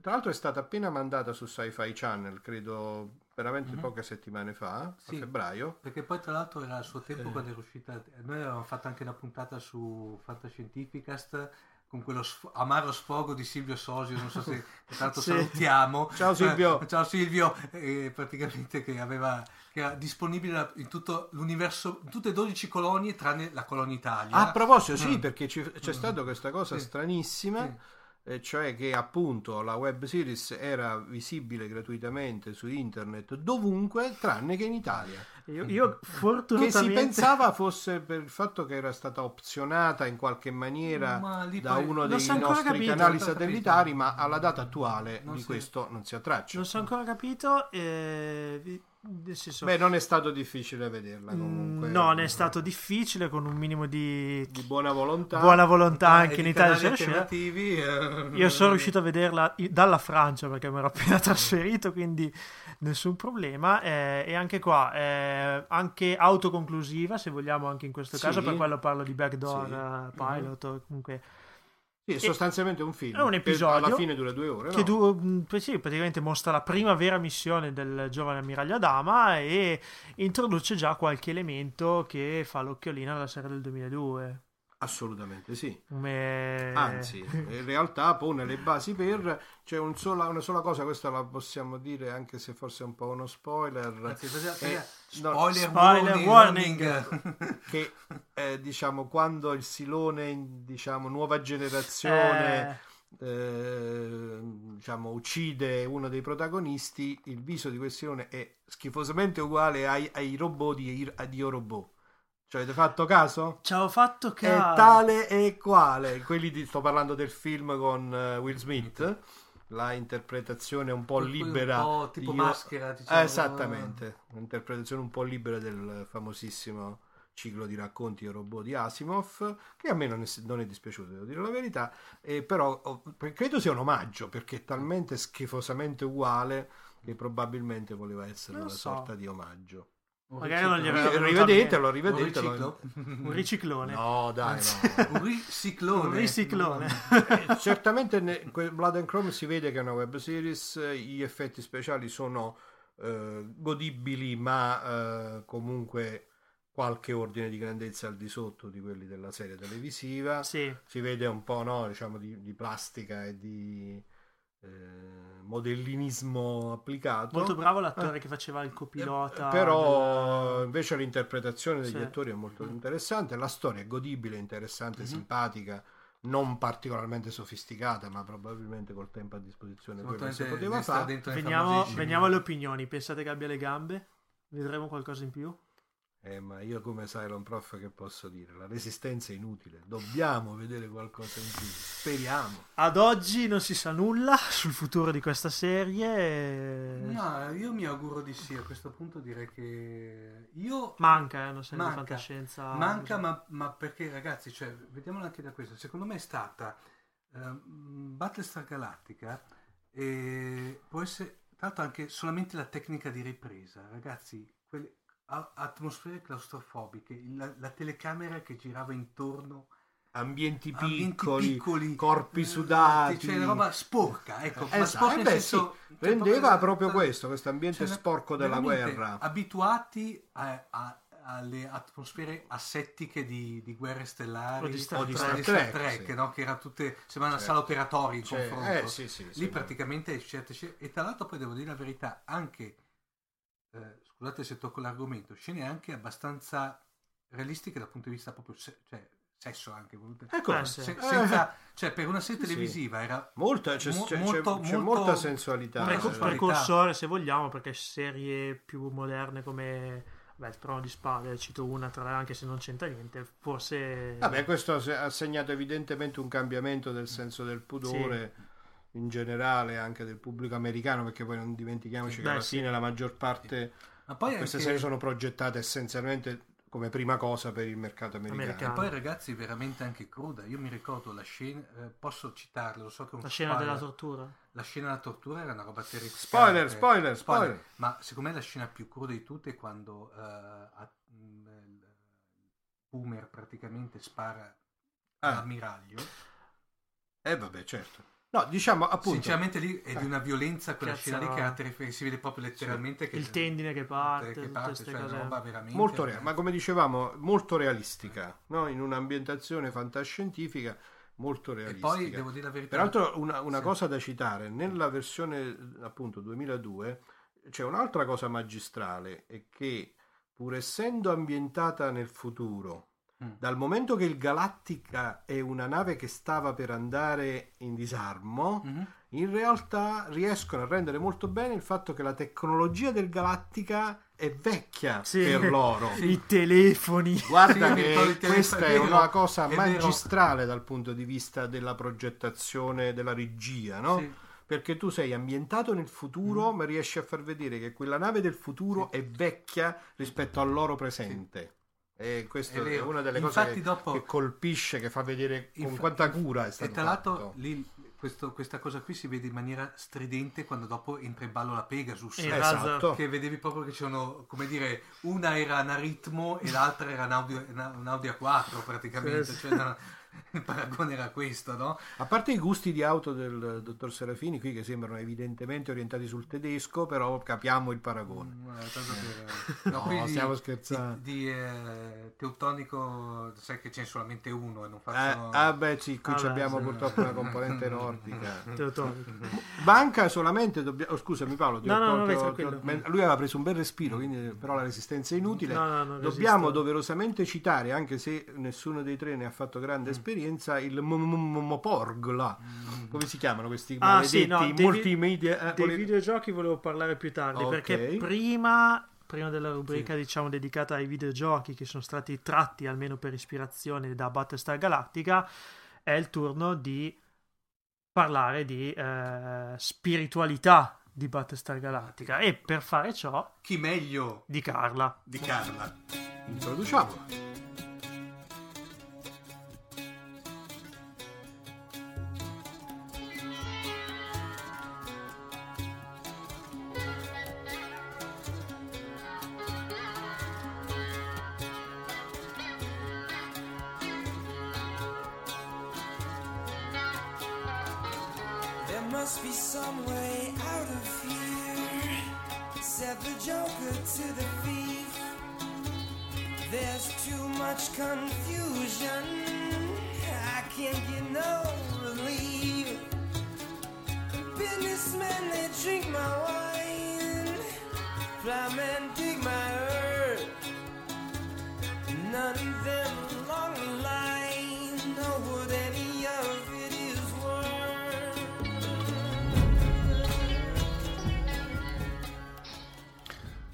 Come accennavamo, eh, abbiam- accennavamo che eh, Battlestar Galactica in tutte le sue espressioni è una saga che pregna di quello che è tutto il discorso eh, religioso, spirituale. E dato che toccando questo argomenti o questi due argomenti eh, molto importanti, eh, non potevamo che chiamare la nostra massima esperta di spiritualità e religione, cioè la nostra marziana preferita. Ciao Carla! Ciao, ciao a tutti. Ti è piaciuta l'introduzione? Bellissima. Eh, salve a tutti. Eh, devo dire che mi fa molto piacere poter parlare di Battlestar Galactica perché è anche la mia serie preferita, devo dirlo, devo ammetterlo. E quindi anche perché è proprio molto piena di questi elementi spirituali, le- religiosi. Per cui, insomma, eh, per me è un gran piacere appunto essere qui in questa occasione. Eh, diciamo appunto, avete già detto qualche cosa molto velocemente appunto sulla religione Battlestar Galattica, cioè che ci sono, eh, c'è la contrapposizione tra un credo teista, che è quello delle 12 colonie, e quello monoteista dei, dei Siloni. Eh, vediamo un po' più nel dettaglio, ecco, com'è questa religione. Eh, la religione mono- eh, dei 12 colonie si rifà tantissimo alla, alle divinità greco-romane, insomma, della nostra storia, quindi attinge a piene mani eh, su queste, ehm, queste religioni del passato, ma anche mh, delle religioni del presente, perché ci sono molti riferimenti al cristianesimo, all'ebraismo, cioè alla Bibbia in generale. Sì. Ehm, Tra l'altro, come- perdona- perdonami. Carla, anche nel discorso si vede, si vede molto anche nel discorso, per esempio, eh, casta sacerdotale, hanno questa sorta di Sì. sacerdoti che sono una via di mezzo fra quelli che potrebbero essere dei preti cattolici e dei preti protestanti. Esatto. Poi hanno le sacre pergamene che poi alla Mm. fine sono come sca- sacre scritture suddivise in libri. Mhm. Il presidente che mh, praticamente giura sulle sacre pergamene, insomma, tutte queste storie qua. Dicono, così diciamo tutti, che un po' ricorda il nostro amen. Mm, Si rifanno moltissimo alle alle religioni, che sono religioni appunto che noi tutti conosciamo. E, ehm, le divinità appunto sono quelle greco-romane, quindi abbiamo Zeus, Era, Afrodite, Apollo e così via. L'unica eccezione è una, una- una divinità egiziana che è Iside, che nella- in questa religione è la sorella di Era. Mm. L'unica ecce- eccezione, diciamo, alla regola. Ma que- questo Eh, secondo te come mai questa cosa strana? Visto una, c'è, c'è, bene male una certa coerenza, Iside eh, praticamente sc- sembra un po' Non scardinare. c'entra niente. Sì, infatti, ma si sono proprio divertiti, secondo me, proprio a mescolare eh, mitologie, mettendole insieme, eh, creando poi un- un discorso coerente. Ecco. Eh, se addirittura praticamente nella storia eh, di Battlestar Galactica ehm, eh, si, eh, si parla appunto, le, si chiamano dei di Kobol. Eh, eh, Scusa, ma non ti sento più. No, no, ci sono, ci sono. Ah, ok. Eh. No, no, no, non sono andato in, come, come direbbe il, mio- il nostro caro Massimo, in una sorta di eh, screensaver mode, no, non preoccupate. Ok. No, ero, ero letteralmente rapito dalla- dal, dal discorso, veramente. Ah, ok, perfetto. No, dicevo eh, che mh, si parte appunto di sono i cosiddetti dei di Kobol. Kobol è il pianeta da cui deriva poi praticamente la- l'umanità che si ritrova nelle 12 colonie.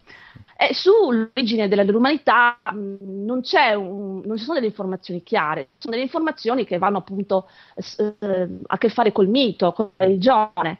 Infatti le stesse sacre pergamene raccontano questa storia dell'esodo da, da Kobo dopo una guerra non ben definita, Mhm. in cui una divinità eh, si, è, si è voluta ergere al di sopra delle altre, una divinità gelosa, e, e quindi ci parlano di un Kobo quasi paradisiaco in cui eh, gli uomini e le- i dei vivevano in armonia, un po' che ci ricorda il giardino dell'Eden, diciamo, Sì. ecco. Tra, Ma, l'al- eh, tra l'altro, secondo me, questo aspetto di questa voluta fumosità del passato dell'umanità, che secondo me è uno degli aspetti più belli della serie, perché dà abi- abi- eh, ambito a una serie di, di- di- di supposizioni molteplici. No, è, una delle cose più belle, secondo me. Eh sì, ma poi diciamo che si chiama poi a quelle che sono le religioni del passato, perché questa ehm, fumosità esiste già proprio nella religione greco-romana, nella religione egiziana, cioè esiste sempre, perché non si conosceva l'origine proprio dell'umanità, allora si andava di fantasia alla grande. E, e questo è quello che riguarda appunto le, le 12 colonie. E poi ci sono appunto i Siloni. I Siloni sono monoteisti. I Siloni creano un unico dio eh, che ha creato l'uomo mh, e che l'uomo appunto poi ha creato i Siloni. Però secondo i Siloni eh, la creazione dell'uomo è stata una creazione fallita e così i Siloni vogliono sostituirsi adesso, cioè distruggere e sostituirsi adesso. Loro- le loro azioni sono quasi quelle di una crociata, quasi cosa, ancora una volta. Eh, solo che è un problema, non riescono a, mh, a avere figli in maniera biologica eh, e questo va contro i comandamenti di Dio, infatti stanno cercando appunto di essere in grado di moltiplicarsi in maniera biologica. Ehm, E, questo culto dei Siloni monoteista ha delle origini nel passato che vengono appunto narrate all'interno del, del sequel che è appunto Caprica, eh, scusa, del prequel che è Caprica. Infatti, Caprica, sa- mh, abbiamo appunto la storia eh, 58 anni prima della caduta di Caprica. Eh, la religione principale era appunto quella delle- degli dei di Kobol, però c'è una setta monoteista chiamata Chiesa Monade, eh, al cui interno eh, era un gruppo addirittura terroristico, i soldati dell'unico, che appunto aveva un unico dio. Eh, E all'interno di questo gruppo terroristico c'era il personaggio di Zoe Greystone, che è la figlia dell'inventore di Siloni, Daniel Greystone, la quale muore proprio in uno di questi attentati con eh, una bomba che fa scoppiare un treno, che ci ricorda molto l'attualità, diciamo. Sì. Eh, sì. Ahimè. Eh, questa, ahimè, sì. Eh, e questa Zoe Greystone aveva creato una sua copia digitale nella, nella realtà virtuale, un suo clone però appunto digitale, uguale letto per tutto dal punto di vista diciamo della coscienza, per così dire.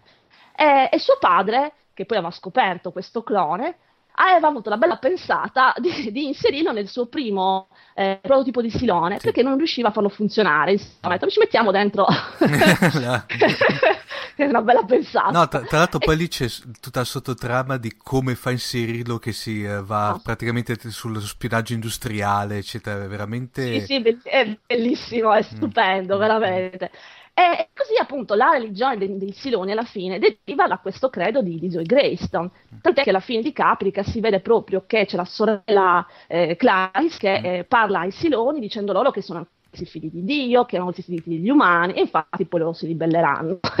e quindi quest- l'origine è questa, diciamo. Ecco, perdonami Carla, eh, prima di andare avanti, una domanda così a botta calda. Ma te, Caprica, eh, ti è piaciuto? Ti è dispia- diciamo, era una serie che gira, poteva avere un futuro? eh, Secondo non lo so se poteva avere un futuro. Che Comunque, forse è bella proprio perché hanno tenuto tutto rinchiuso in una stagione. Non so se allungarla ancora sarebbe servito, però mi è piaciuta tantissimo, devo No, dire. io devo dire, tanto- è una di quelle serie che secondo me sono in maniera ingiustificata l'hanno chiuse dal mattino, cioè senza, diciamo, senza una giustificazione. Sì, va bene, sono d'accordo. Io, è, un mio, è un mio tormentone questo, i nostri ascoltatori lo sanno, cioè sono d'accordo che una rete televisiva deve, deve- deve dar conto Certo. dei- dei- degli ascolti, però ragionando così fondamentalmente gran parte della fantascienza moderna non l'avremmo mai vista. Infatti, sì, ma poi sai cos'è? Che chi veniva da Battlestar Galactica si aspettava qualcosa di diverso. Caprica è molto diversa da Battlestar Sì. Galactica. È Eh, mo- e quindi un po' più lenta e tante cose del genere. Sì, Però forse è troppo, mh, diciamo che è troppo, troppo poco fantascienza, molto più umana. sì, è vero, molto più umana, per per quello mi è piaciuta tantissimo. E tra l'altro, almeno per chi, per i pochi, spero, eh, ai nostri ascoltatori che non sentire, consigliamo vivamente di vederla perché vale Ah, veramente la pena. Eh. Sì, anche perché si chiariscono tante cose, Sì. insomma, ci si aprono nuovi orizzonti. Mm, ecco. Assolutamente. Perdonami se ti ho interrotto, però No, volevo no, proprio sapere è a Una caldo. precisazione Volevo sapere- importantissima. Eh, tornando al discorso, quindi ho fatto questa insomma descrizione generale. Adesso vediamo un pochettino qualche, qualche elementino qua, là, proprio per entrare nel merito del discorso religioso e del, del modo in cui la religione viene utilizzata all'interno della, della storia, della fantascienza. Diciamo che, eh, come stavi anche dicendo tu, anche nel caso di Capri, anche in Battlestar Galactica, ci sono ehm, molti elementi eh, estremamente realistici e la religione è uno di questi elementi, uno di questi elementi senza dubbio, nel senso che comunque c'è un richiamo a temi religiosi umani uni- universalmente noti, cioè si riguarda la storia, si riguarda l'attualità, eh, e questo è molto importante perché porta lo spettatore a medesimarsi all'interno della storia e quindi aiuta tantissimo la sospensione dell'incredulità. E questo eh, è uno elementi, uno dei motivi per cui spesso si utilizza la religione all'interno della fantascienza, soprattutto nella space opera, proprio perché aiuta l'immedesimazione, fa da ancora alla realtà. Quindi una volta che uno è medesimato riesce anche a accettare tutto il resto più facilmente, diciamo. Ma poi all'interno di Battlestar Galactica la religione non è solo un contorno, è proprio alla base dell'azione. Cioè, eh, la maggior parte, nella maggior parte dei casi, alla fine, alla base di tutto, vi sono dei- degli elementi religiosi, nel senso che i Siloni hanno fatto quello che hanno fatto, spinti anche dalla loro religione.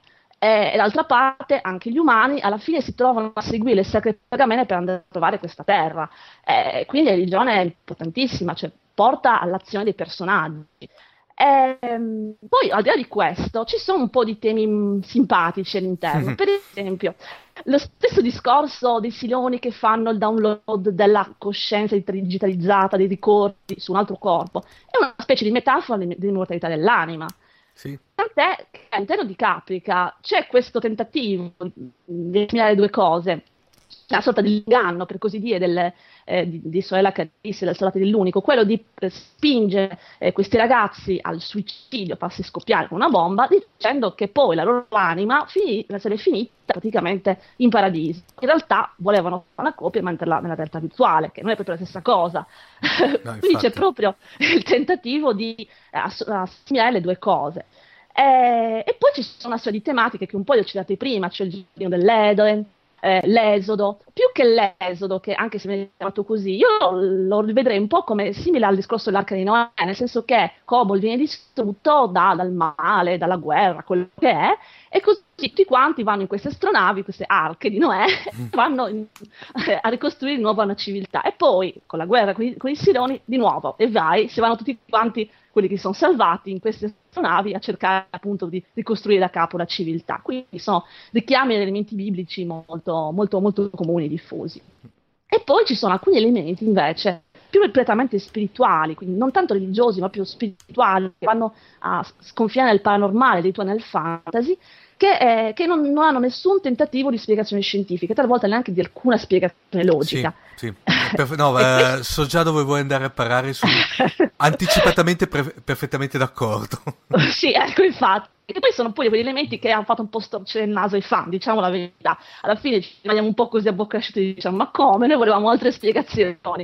E tra questi, per esempio, eh, le, le famose visioni del presidente Roslin, che comincia ad avere visioni condivise con, ah, con chiunque praticamente, con Caprica 6, con Sharon, eh, vede questo teatro dell'opera, che poi appunto eh, sono delle metafore di fatti che dovranno avvenire. Ma com'è che questa ha le visioni? Boh, chissà, non ce lo spiegano, lo accettiamo così per fede, ma Sì, ancora beh, di più. Forse, Va bene che sì. cedeva nella Camalla, mi pare che era quella sorta Sì, di però cura. ok, però, puoi eh. puoi avere allucinazioni fuori, ma tu a vedere il futuro, cavolo, ce ne passa. Ma veramente forse l'elemento che proprio non, non ha nessunissima spiegazione sono gli angeli, ah, i meravigliosi angeli, cioè sono tre angeli. Abbiamo l'angelo di numero 6 e l'angelo di Baltar, che lì eh, sono un po' ambigui, all'inizio sembrano quasi alluc- allucinazioni dei personaggi, li vedono Sì, solo loro. sì. Però in realtà ci rendiamo conto che intervengono nella storia, cioè danno suggerimenti validi, intervengono anche fisicamente all'interno della storia, per cui sono molto ambigui, tant'è che poi li vediamo alla fine, che insomma sono reali. Ma diciamo forse il, più eclatante è l'angelo di Carates, che è morta, torna in carne ed ossa, e addirittura è lei che poi alla fine li porta nella nuova terra. Grazie ai suoi ricordi bambina, della canzone che ha suonato col padre, che poi ha- sembra avere collegamenti con i Sillo, però non riusciamo, non viene data nessuna spiegazione. Ah, guarda, Carla, io mi sono, mi sto, devo dire la verità, ovviamente eh, da quando abbiamo deciso tutta la redazione di fare questo team up su Battlestar Galactica, mi sono rimesso a rivederlo. Eh, ma facendo addirittura me, eh, ovviamente compatibilmente con, con vari impegni, soprattutto anche onde evitare nottate, proprio eh, maratoni di due o tre episodi. Devo dire la verità che in effetti, eh, a parte che non ho ancora finito tutto, però devo dire la verità, eh, Cara Trace secondo me è il più bel personaggio di Sì, Battlestar Galactica. Per me, secondo me è letteralmente eh, geniale, è letteralmente geniale. Assolutamente.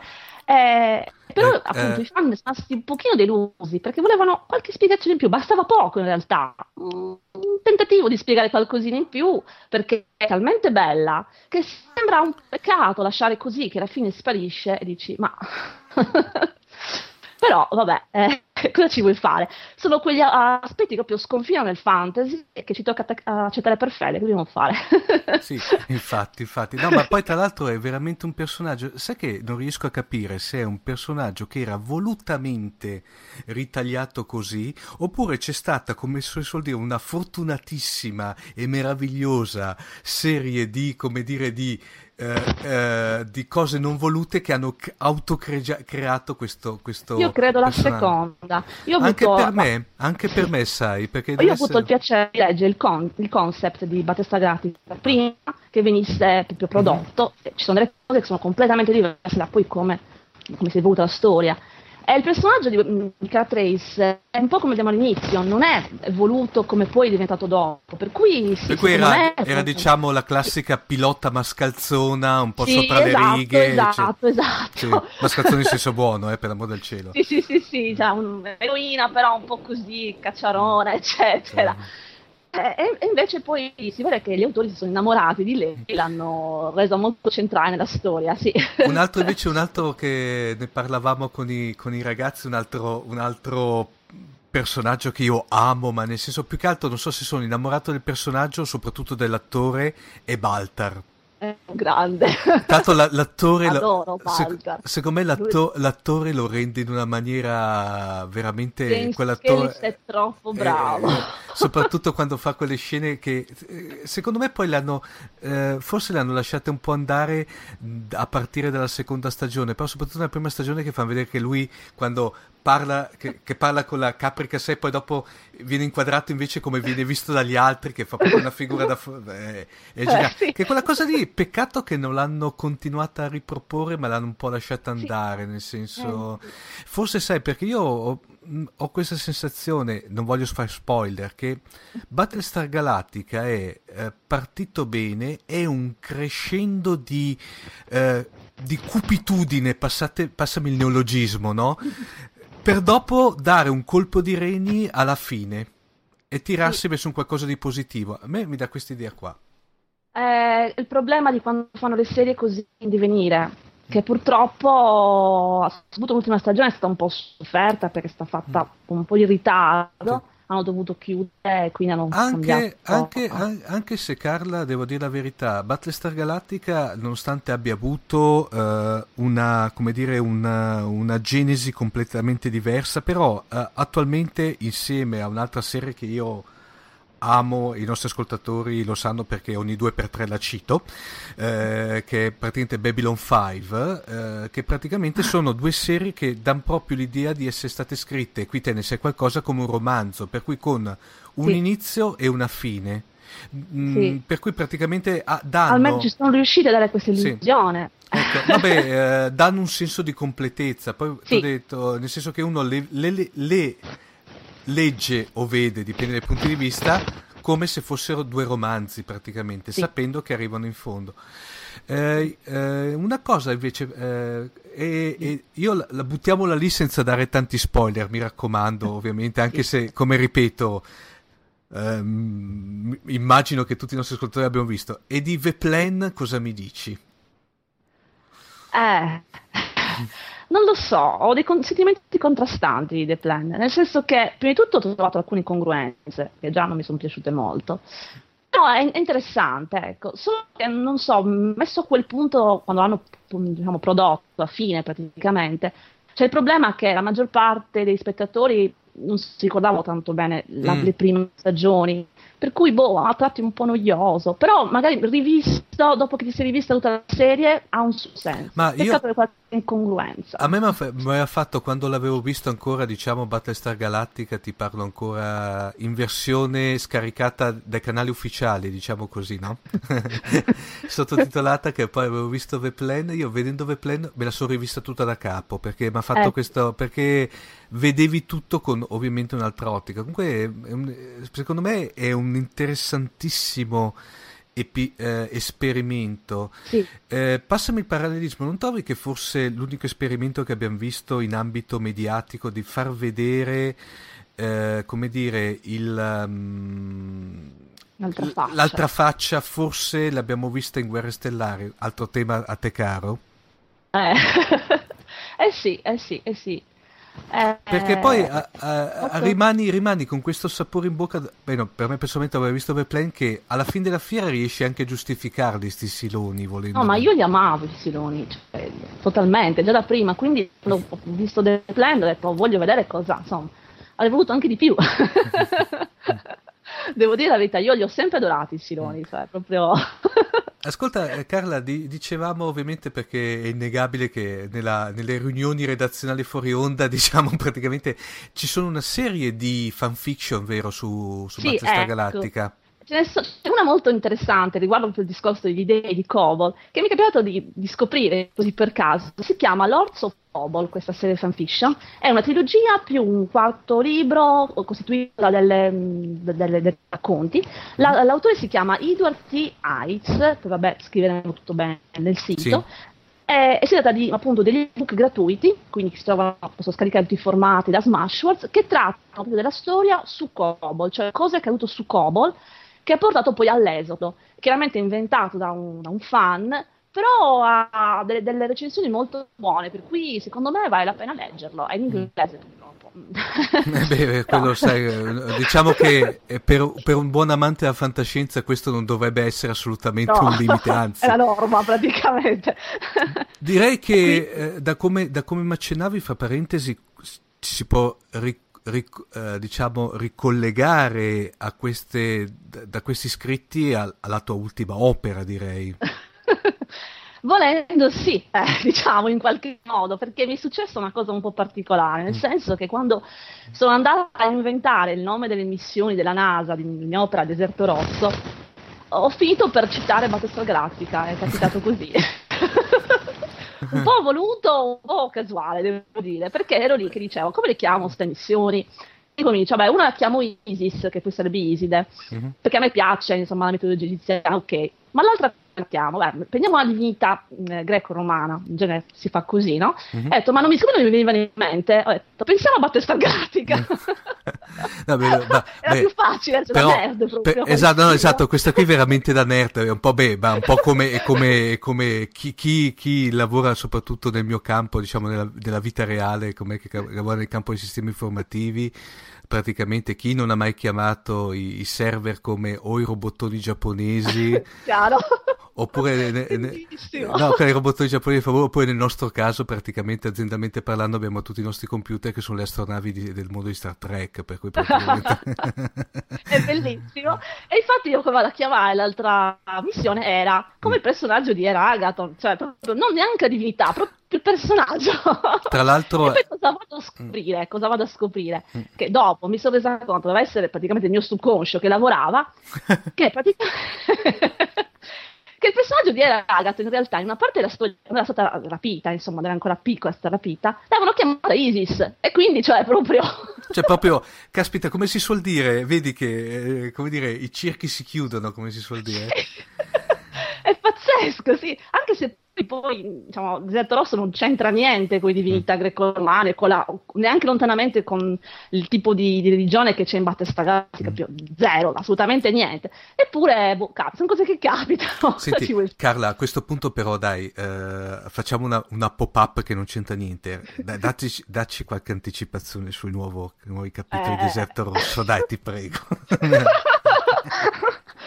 Guarda, Io guarda, Carla, devo fare, eh, e qui faccio un atto di, come dire, un outing negativo, devo dire la verità, sai che non ho avuto ancora tempo eh, di, di aver letto, perché volevo mettermi in maniera, come dire, seria, di, non ho ancora letto il secondo capitolo. Abitante. Eh, chiedo venia, lo so che adesso messo, quando diciamo chiuderemo il collegamento mi picchierai, però... però ma no, ma no. no, devo mettermi... Ma No, forse de- è meglio per te perché sennò poi dopo puoi aspettare l'altro. Invece adesso leggi questo e l'altro manca poco, fine aprile e Eh, via. ecco. No, dai, dacci qualche anticipazione invece, dai. Oh, guarda, ti posso dire che proprio parlando di religione, visto che siamo in argomento, no, Mm. tanto ormai, che io mi sono divertita anche lì a mettere un po' di roba di religione. Eh, un po', insomma, ho parlato della religione, di religione islamica, quindi siamo proprio nell'attualità, alla grande. Eh, e ho messo un personaggio, come sai, la protagonista Anna, che, è, che, mm, è molto intollerante nei confronti della religione islamica. Diciamo che Sì. non è proprio politically correct, diciamo. E, e si è trovata, mh, suo malgrado, invece in questa missione con altre quattro persone, quindi in cinque persone che vanno in questo pianeta deserto, e una di queste persone è un, eh, un musulmano, ovviamente, e quindi via eh, vai di conflitto. Ora, già nel secondo episodio che tu non hai letto, però, purtroppo. No, ma fai pure. Io, conflitto- guarda, io sono per gli spoiler, per cui. per, per questo conflitto si fa, fa molto più interessante perché poi alla fine eh, lei è un po' una metafora di- de- de- del mondo occidentale che a causa dei fatti di attualità, dei tristi fatti di attualità, magari vede eh, l'islamismo, i musulmani in maniera un po' ambivalente. C'è, c'è un Mm. po' di rispetto, così ingiustificato anche verso chi non c'è niente alla fine, ma anche curiosità. E quindi questa ambivalenza la troviamo anche in Anna, che tra l'altro, essendo mh, figlia di, a sua volta di un musulmano che però non ha- con cui non, è- non ha vissuto perché eh, i genitori non, vivevano insieme, eh, lei è ancora, ancora maggiormente ha questi due aspetti molto estremizzati, tant'è che proprio perché è stata la sua vita culturale. E quindi si troverà a, a dover con- con- avere a che fare con questo personaggio e vedrà che lontano dalla Terra, con le sue ehm, eh, convenzioni, ehm, si troverà quindi lontano da tutte queste cose tipicamente terrestri, in un mondo alieno, eh, i suoi pregiudizi perdono il significato, perché alla fine sono esseri umani, non sono Mm. più eh, suddivisi in razza, religione, ma sono tutti allo stesso livello, e si renderà conto appunto proprio che tutto ciò che lei pensava eh, non ha alcuna base razionale, ecco, e questo No, di- è di- interessante. No, e, e direi che tutto sommato, analizzando in ultima istanza, c'è molto di Battlestar Galactica anche. Eh, Volendo, sì, ma, ma è un tema universale poi Sì. questo dei pregiudizi religiosi, sì. Eh, chiaramente qui però nella mia storia è, è una trama, non è che sia la base, la base di tutt'altro, ecco, non parlo di religione. E- però ovvia- è molto divertente perché comunque il lettore si, si ritrova, si medesima, secondo me. E ovviamente penso. qui obblighiamo i nostri, i nostri ascoltatori che se non l'hanno ancora letto di leggersi per forza. Perché adesso arriva il terzo, il terzo è lunghissimo, eh, quindi... Oh mamma mia, mi fai il V-plan della situazione per intenderci. No, no, no, no, nel senso che il terzo è lungo, più dei primi due messi insieme, perché è proprio il cuore della storia. Qui Mm. le risposte arriveranno quasi tutte. Carla, una- ti posso fare una domanda un po' provocatoria? Proprio, Prova. eh, ma ah, è, è brutto dirlo, ma te hai già in testa tutto Deserto Rosso o ti lasci abbastanza influenzare sul corso della storia? Diciamo che la storia principale, la storia mm, Il plot, più o diciamo. meno, Mm. i- sì, diciamo che i punti principali ci sono. È chiaro che poi anch'io, man mano che scrivo, i personaggi mi suggeriscono un po' come muovermi più, più che altro. E poi anche sì, anche il feedback è importante perché eh, anche proprio come terminerà la storia, che termina ma non termina, lascia Mm. porte aperte e così via, dovrò decidere. Ci ho riflettuto parecchio, diciamo, su come proprio terminarla e penso che verrò influenzata un po' anche da quello che dicono gli altri, sicuramente, è normale, penso, perché comunque mh, finché non è scritto non è definito, per cui io mi lascio sempre la possibilità di cambiare, è lì il bello. Ecco. Però comunque i temi principali sì, sono chiari, ovvio, se no... Bene, eh, Carla, come al solito ti ringraziamo ancora del tuo apporto. Eh, beh, ricordiamo che adesso beh, Carla ormai fa parte da, da questa stagione del nostro, del nostro eh, allegro equipaggio, e qui mi fermo. Eh, ovviamente eh, Carla tiene anche una, una rubrica all'interno del nostro podcast che proprio si occupa di, di spiru- spiritualità e religione, eh, per cui fra, fra non molto la sentirete sui byte di Fantascientificast. Grazie ancora Carla e alla prossima. Grazie a voi. A, a presto, ciao a tutti. Ciao.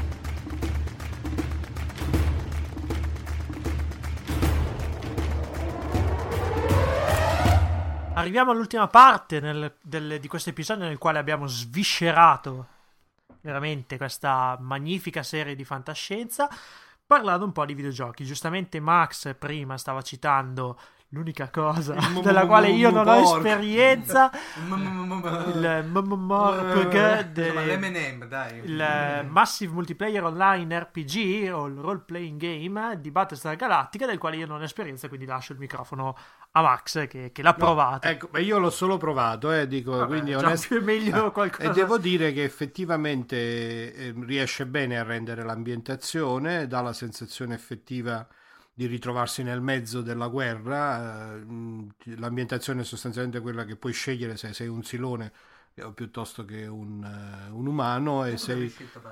Sì, lo- eh, ma che dubbio c'hai? Ma c'è qualche dubbio sul fatto che io parteggio per i siloni? nuove esperienze. No, no, no, no. Ho, fe- ho preso la mia posizione verso la fine della seconda stagione, non sono mai più tornato indietro. E mh, dicevo quindi mi sembra che l'ambientazione complessiva. Io ecco, non l'ho giocato nel modo giusto perché non ho avuto il tempo di eh, partecipare no, alle campagne, a, a- a- sperimentare davvero il massive multiplayer.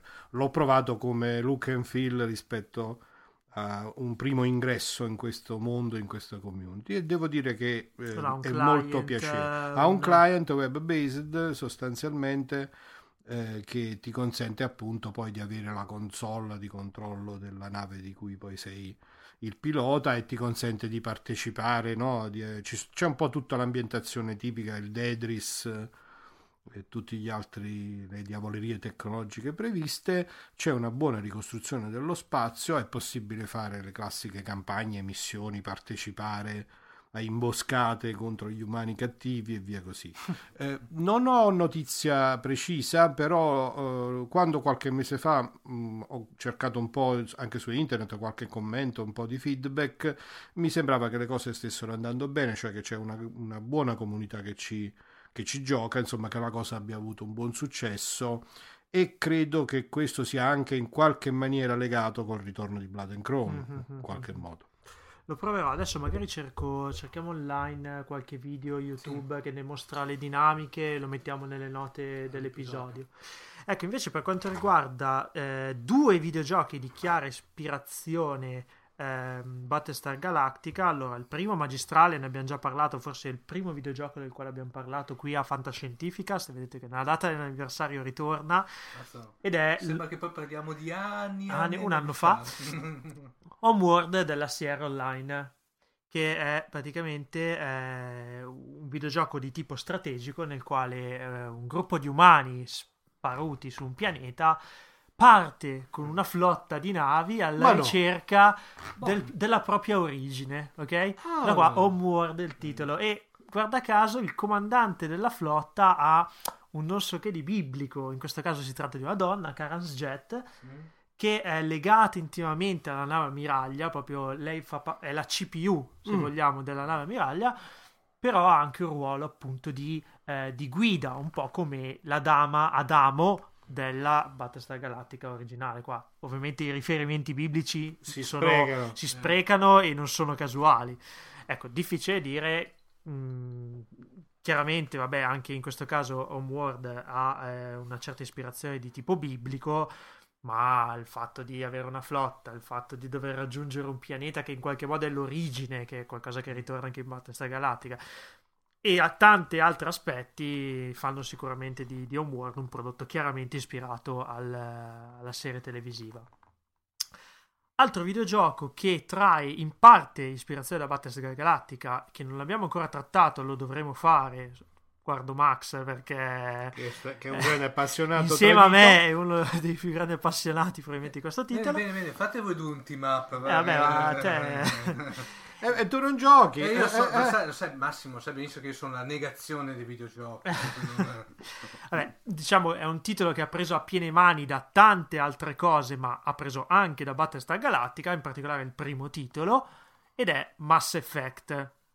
Dico il primo titolo anche se forse... Ma in realtà eh, tutta- i, i tre episodi di Mass Effect comunque mantengono con un ruolo diverso, ma sempre la presenza proprio di, eh, come potremmo dire, di- dei coprotagonisti che mh, ispirati è poco, insomma, sono proprio esattamente presi da, eh, da- dal mondo dei siloni di Battlestar Galactica, che si tratta no, di una razza eh, di una razza cibernetica, Cibernetica, dei eh, che ehm, è in conflitto mortale con i creatori, I creatori. che sono invece un popolo errante, guarda un po' nella galassia, La flottiglia che errante. vive su una flotta errante, i Quarian, e quindi fondamentalmente si vede che anche qui più che ispirati è proprio effettivamente un omaggio diretto. diretto Ok. a... Certo, all'interno di Mass Effect, come dicevi tu, no, in realtà sono coprotagonisti, no? Perché Sì. fanno, sono incasellati. È un po' come se Mass Effect effettivamente avesse voluto rendere omaggio a tante tematiche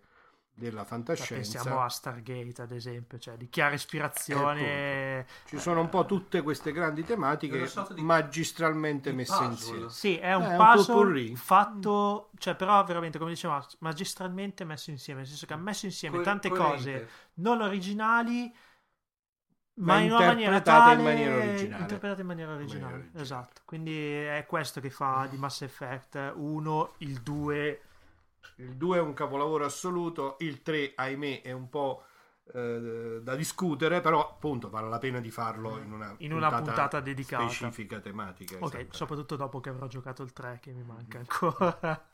Io sono corso a comprarlo subito. Eh, lo so che sei corso, però la, la mela in questo caso mi ostacola un attimo, quindi dovrò, dovrò trovare il modo di, di farlo. Bene, questi sono diciamo i riferimenti che ho trovato io in ambito sì. videoludico a Battlestar Galactica, ovviamente il, il, il role playing game de- che ha citato Max. Esistono anche, li, li potete trovare, dei giochi da tavolo ispirati a Battlestar Galactica. Eh, ci sono tanti giochi da tavolo che eh, sviscerano un attimo le questioni tattiche tra navi e tra questi c'è un gioco, adesso mi è venuto in mente adesso all'ultimo, quindi non so dirvi di preciso la casa editrice, però si trova, si compra eh, abbastanza facilmente online, ci sono parecchi store eh, come Hobby Games e altri che vendono proprio, mandano a casa la scatola.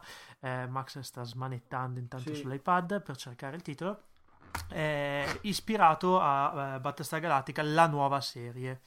È un eh, gioco da tavolo tattico. Eccolo qua, ho trovato qualcosa.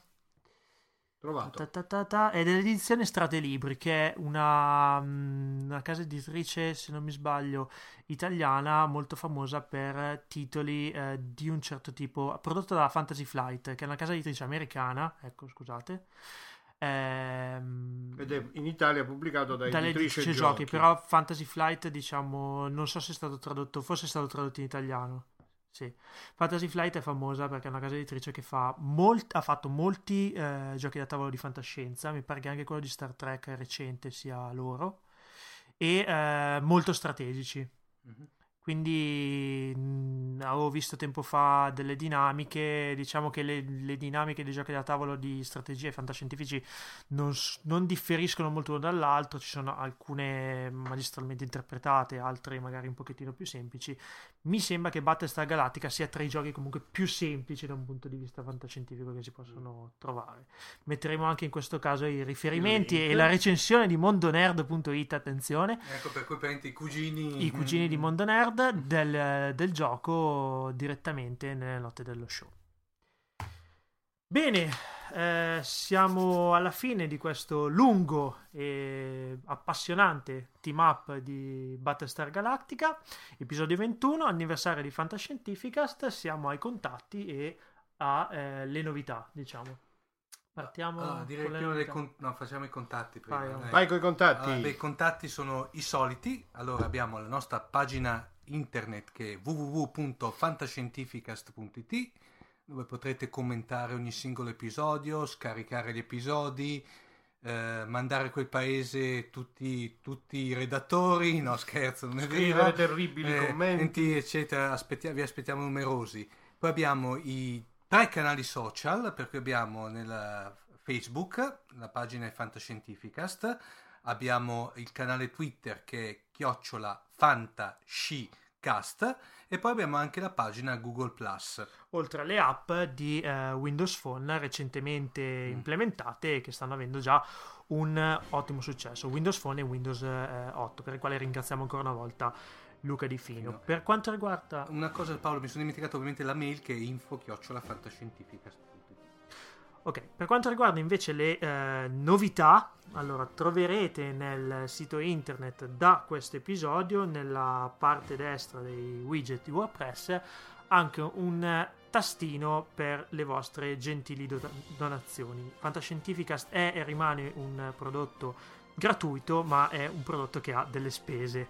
Abbiamo affrontate anche abbastanza di recente perché per ascoltare questa- questo podcast dobbiamo pagare una licenza per, per ascoltare per fare questo podcast e poter mandare i brani ovviamente a cui tutti noi E le siamo musiche famosi. originali che comunque rendono più gradevole l'ascolto. Esatto, eh, dobbiamo pagare una licenza alla Società Italiana Autori Editori che ha un certo costo, oltre ovviamente ai costi per i server e le strutture.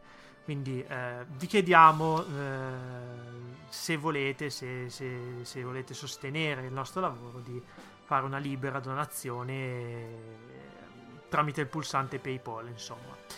Eh, E per partecipare quindi alle spese di Della- quello che speriamo sia, se non il vostro, uno dei vostri podcast, podcast preferiti. preferiti. Esatto. Molto liberamente, ripeto. E niente, siamo proprio alla fine. Io ringrazio tutti voi che avete partecipato live questa volta. Dai ragazzi, è stata un'esperienza trio- emozionante essere qui tutti in, ca- in carne e ossa e ovviamente anche un po' di cromo. Un po' di Blood and chrome. Chrome. Eh, in blood and chrome. in Blood and Chrome.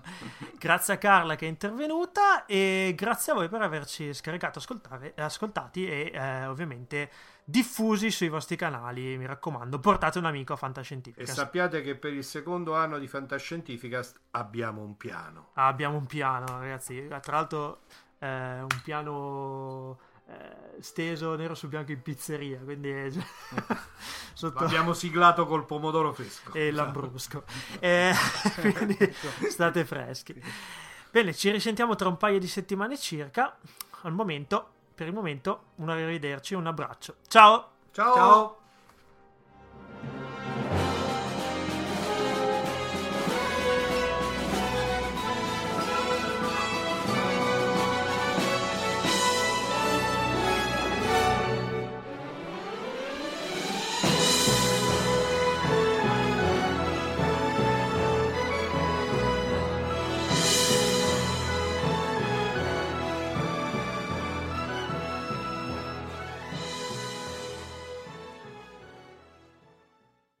Prescription products require completion of an online medication consultation with an independent healthcare provider through the LifeMD platform and are only available if prescribed. Subscription required. Individual results may vary. Additional restrictions apply at lifemd.com. Read all warnings before using GLP 1s. Side effects may include a risk of thyroid C cell tumors. Do not use GLP 1s if you or your family have a history of thyroid cancer.